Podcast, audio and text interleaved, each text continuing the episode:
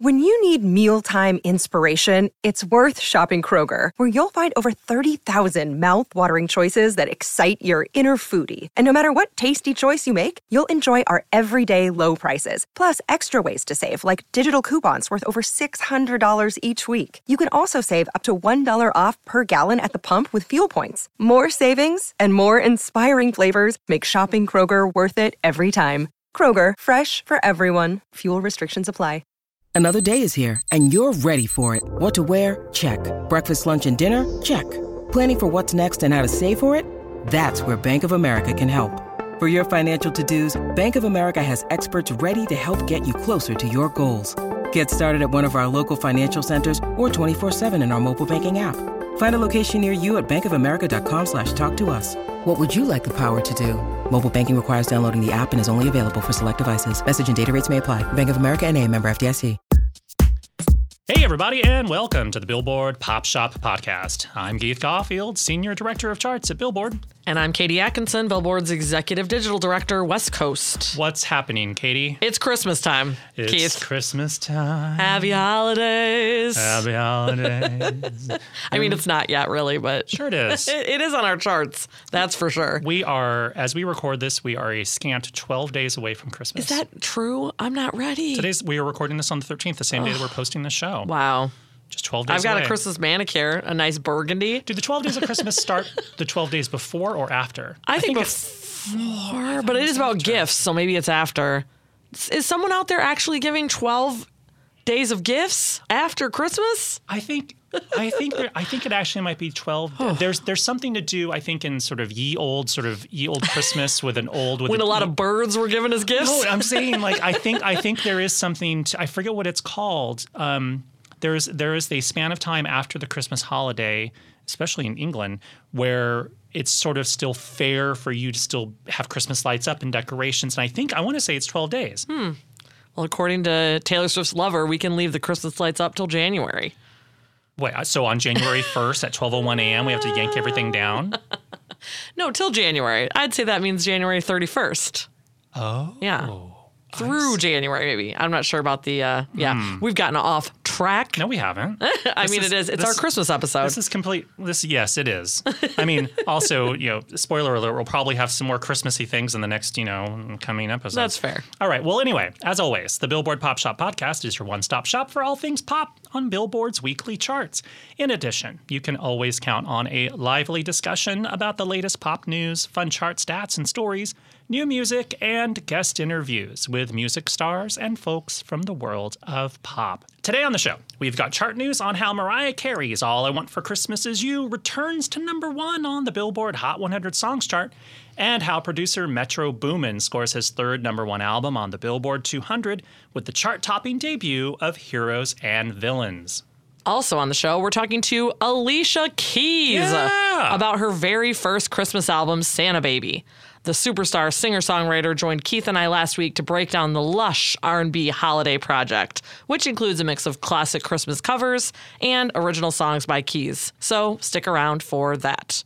But first, before we get started, if you enjoy the podcast, subscribe to the show on your favorite podcast provider so you won't miss an episode. And if you want to explore more podcasts from Billboard, visit billboard.com slash podcasts. Okay, let's do the chart chat.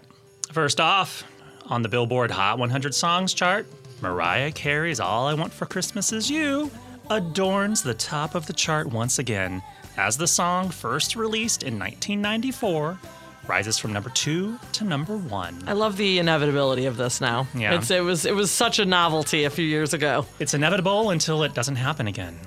It'll happen. No, I'm saying like at some point. Oh, until, until what, you mean like in some future holiday? In, in some future holiday, there will be a time we assume that this will not go to number one. Uh, in one of our five burning questions uh, that we did on Billboard dot com, Andrew asked what we think is a likely like successor to these this trio that's kind of had a chokehold on the holiday uh, one hundred, which is Mariah. All I Want for Christmas Is You, Brenda um, Brenda Lee, Lee Rockin' Around the Christmas Tree, and uh, Bobby Helms, Jingle Bell Rock. And yeah, so we had to like give our answers. I said some. I said Feliz Navidad's coming for their throats.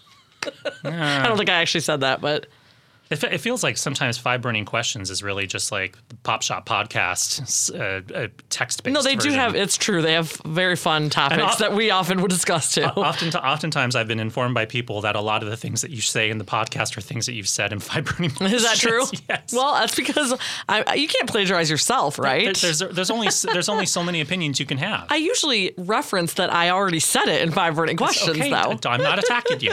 All right, well, All I Want for Christmas Is You is also number one on our streaming songs chart. It rises twenty-three to seventeen on the all-format radio songs chart, and it holds at number seven on the digital song sales chart.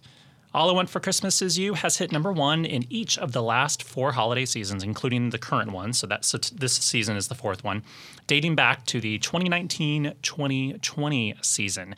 Wh- and what I mean by that is the season in my brain kind of starts in, say, like November and runs through early January right. of the following year.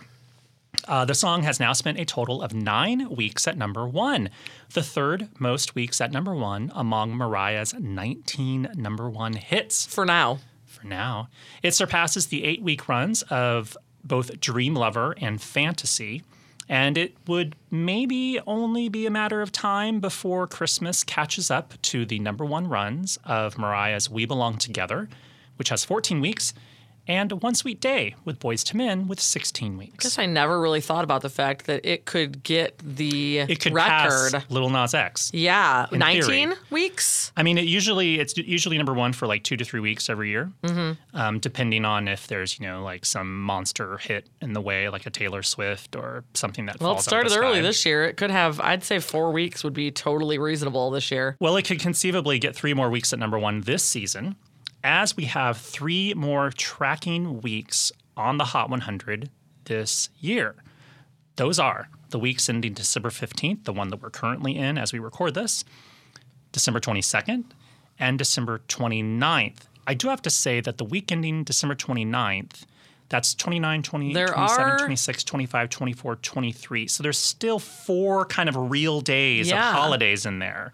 It's kind of a, but to your point, the people in England are over there gifting for twelve more days. I, I think people, I think people, I think it'll kind of crest on like Christmas Eve, Christmas morning. Yeah. When people probably open up their newfound technology, Schmeck Schmexas, and ask them to play songs that are Christmassy. And those holiday stations don't switch right back. They stay for a few extra days after the holiday. So in theory, yeah. we could get three more weeks it of number one. It feels very likely. Of course, saying all that, unless something falls out of the sky, perhaps maybe a new S Z A single from her new album that came out last Great Friday. Great album. Great album. You know, maybe another, like, the, uh, the Weeknd has a song in Avatar: The Way of Water, which yeah. I did not realize until very recently, so who knows what that could do? Who knows? Who knows? Uh, we will tell you. Yeah, well, keep listening. We'll be here. Uh, next, over on the Billboard two hundred albums chart, producer Metro Boomin notches his third number one album as Heroes and Villains debuts atop the list with his biggest week yet, one hundred eighty-five thousand equivalent album units earned in the U S in the week ending December eighth, of course, according to Luminate. The fifteen-song Heroes and Villains boasts a cavalcade of heavy hitter featured guest artists, because obviously Metro Boomin is a producer. Well, maybe not, maybe not necessarily obviously to all listeners. Metro Boomin is a producer. He's not a rapper. Correct. So he needs people to come in and rap on his beats. Yes. Yeah.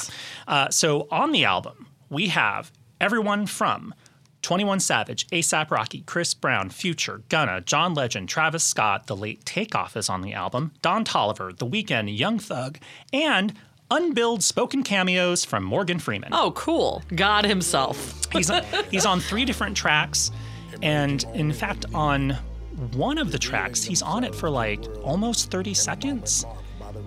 And immediately, this is the way my brain works. You're like, duh, that's Morgan Freeman. Well, no. Oh, okay. I mean, I knew, th- I, I had read that he was on the okay, album, okay. and then I went to the the the album on streaming services and on iTunes, but he's not listed as a featured artist.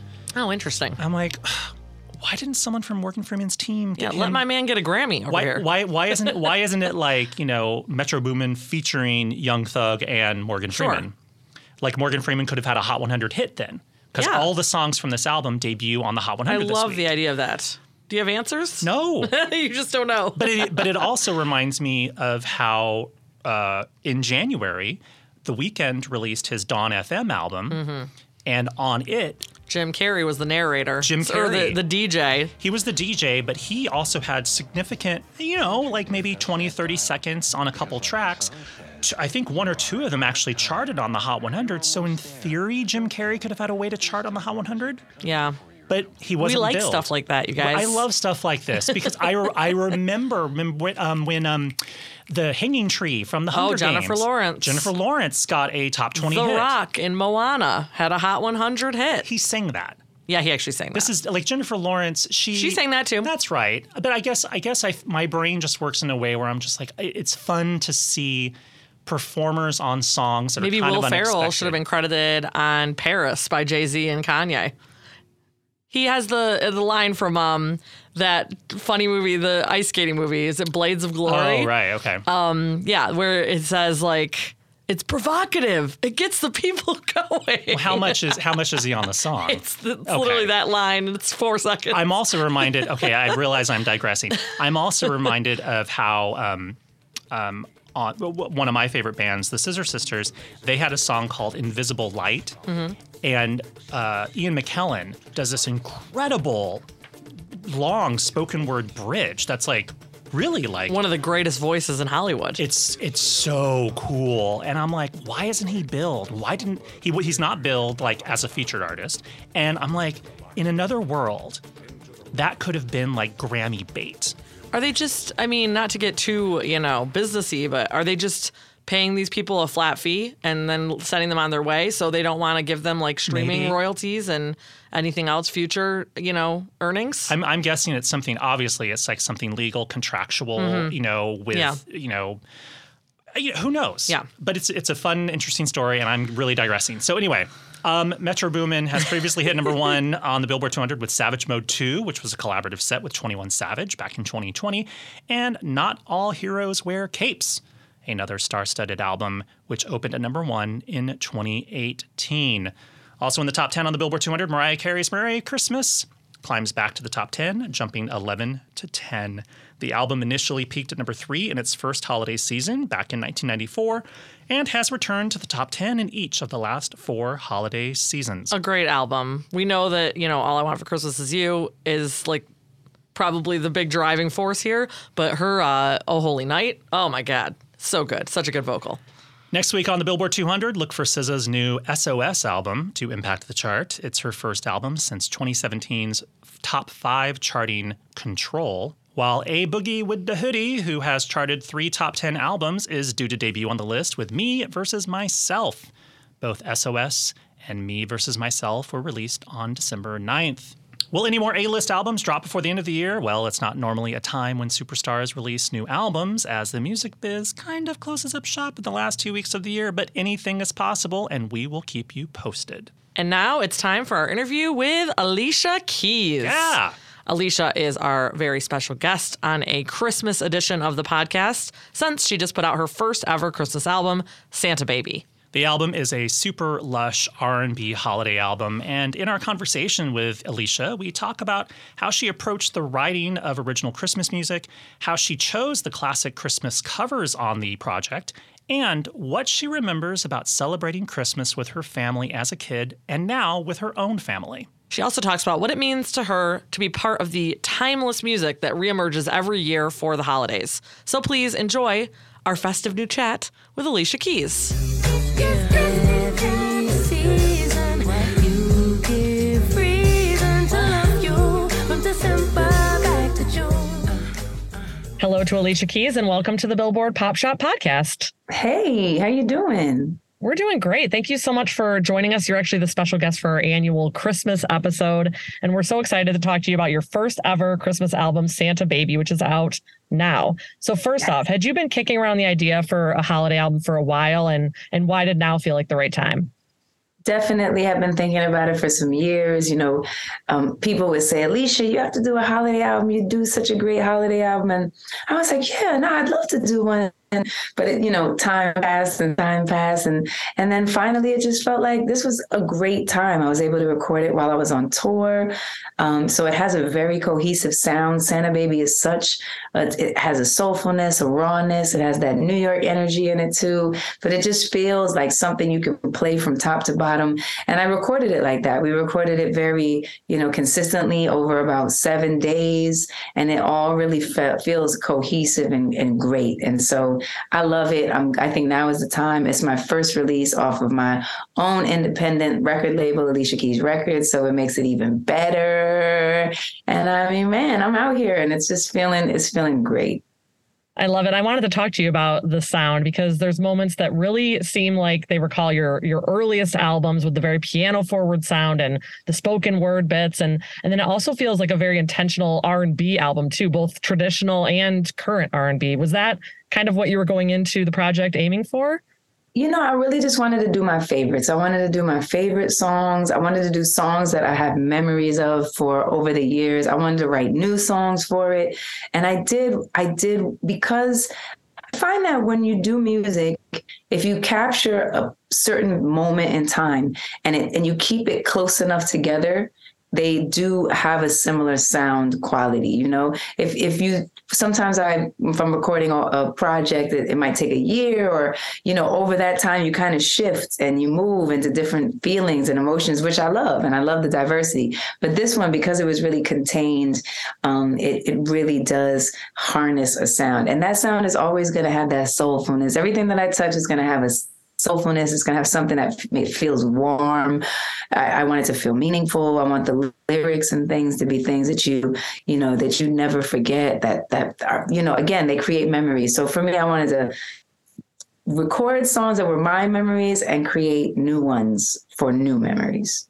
I mean, speaking of that, you know, that while the album has a lot of, you know, familiar favorites on it, there are some new songs that you wrote on the album. Um, I want to start with December Back to June. Um, I think this song sounds like it could be uh, sort of an evergreen song. You know, it has a sentiment that is kind of a year-round kind of vibe. Um, you know, talk talk us through that. Where did the idea for that track come from? I love that song so much. I love December Back to June.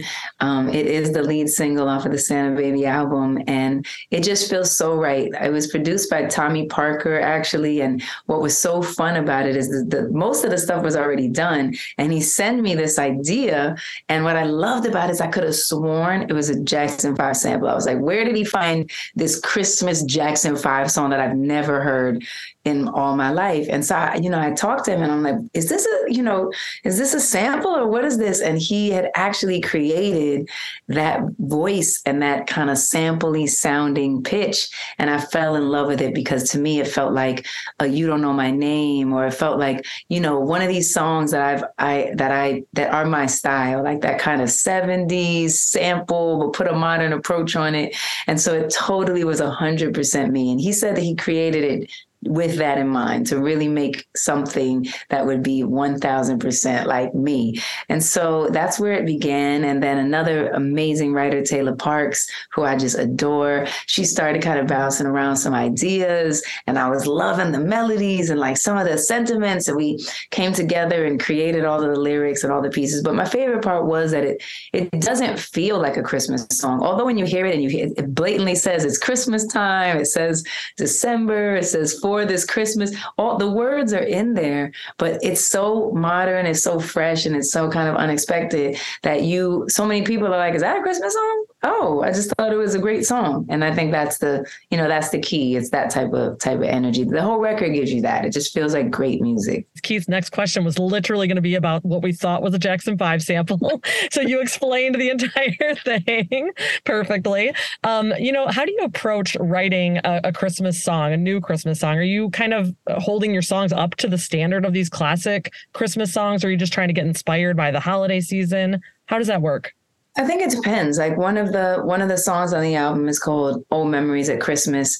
And it actually, Old Memories is a song that was on my Keys album, but it feels so classic that I wanted to give it the perspective of what happens with your memories at Christmas, because I think that's such a time to create memories. And a lot of times you're very nostalgic, or you're remembering things that you, you know, make you feel good. It kind of haunts you, these memories. And so I wanted to make this special version for the holiday album. Um, there's another song called You Don't Have to Be Alone. And I really wrote that one specifically for a few personal um people in my life who I think oftentimes feel really lonely at the holidays. I think it, it brings up a lot of emotions. If you've, if you've experienced some deep loss during the year, it feels really hard to kind of feel comfortable and to find your place. Um, you know, even just how the world is right now, with feeling the uncertainty of the financial climate, or uncertainty of just like, you know, safety or fairness, or all the things that are going on, you feel lonely, you feel misunderstood. And, and so um, I wanted, I wanted to capture that emotion and say that you don't have to be alone. And, you know, even though you might feel alone, that's the most important time for, for relationships and community. And I think that's the most important thing about the holidays. You know, we kind of get wrapped up in the, you know, the kind of commercial side. It's easy if you have kids, the kids are asking, mommy, can I have this and that and this? And sometimes in our relationships, you feel like you have to give people these monetary gifts, but in actuality, you know, all that actually matters is that, that time, that time spent and those memories created. So, so that's the most important part. And I definitely am all about that. So writing the songs have definitely been brought from special moments. One of my favorite songs is Not Even the King. To me, this is one of the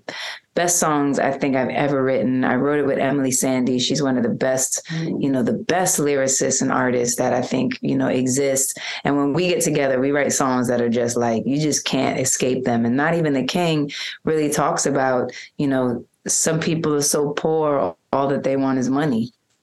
You know, and diamonds, some people spend their whole life counting their thousands, but I don't care what they bring. They can have everything. They can't afford what we have, not even the king.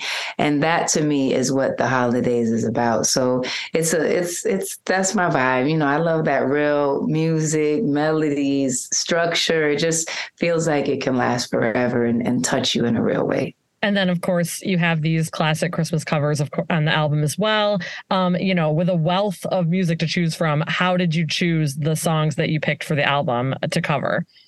I really went for my favorites. I did. I just, I like, I, you think of the ones and I was just like, my favorite. Christmas time is one of my, Christmas time is here.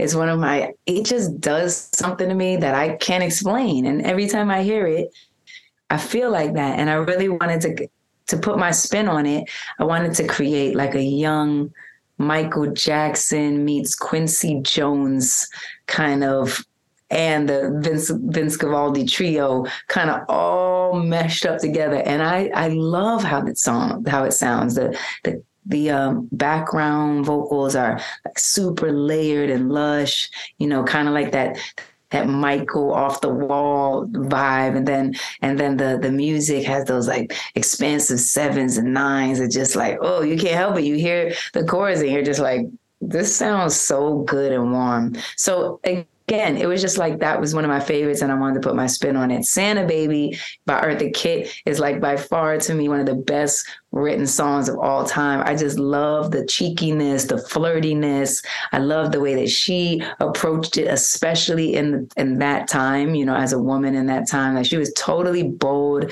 brave. She wasn't trying to meet anybody else's standards. She she she set her own direction and journey and lane. And so that song to me, I was very excited to to bring that out, you know, in my style.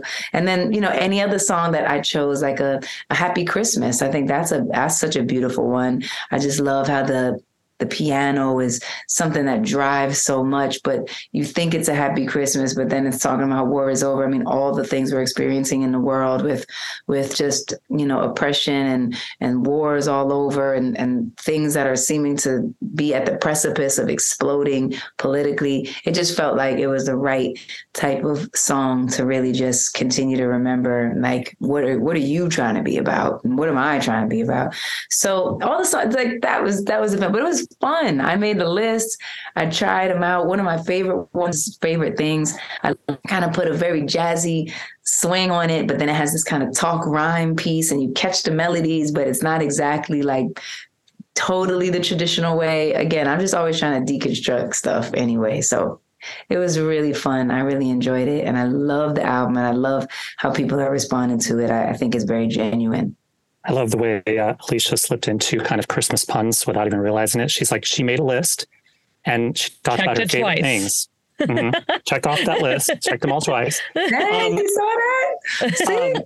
Um, Katie and I were talking the other day, and, you know, we talk about, you know, I wonder what, you know, some of our favorite artists do around the holiday season. Like, do they get together with their family, their friends? Like, what do they do? And I always think when I was younger, we would actually get out the record player and put on like Johnny Mathis on the turntable.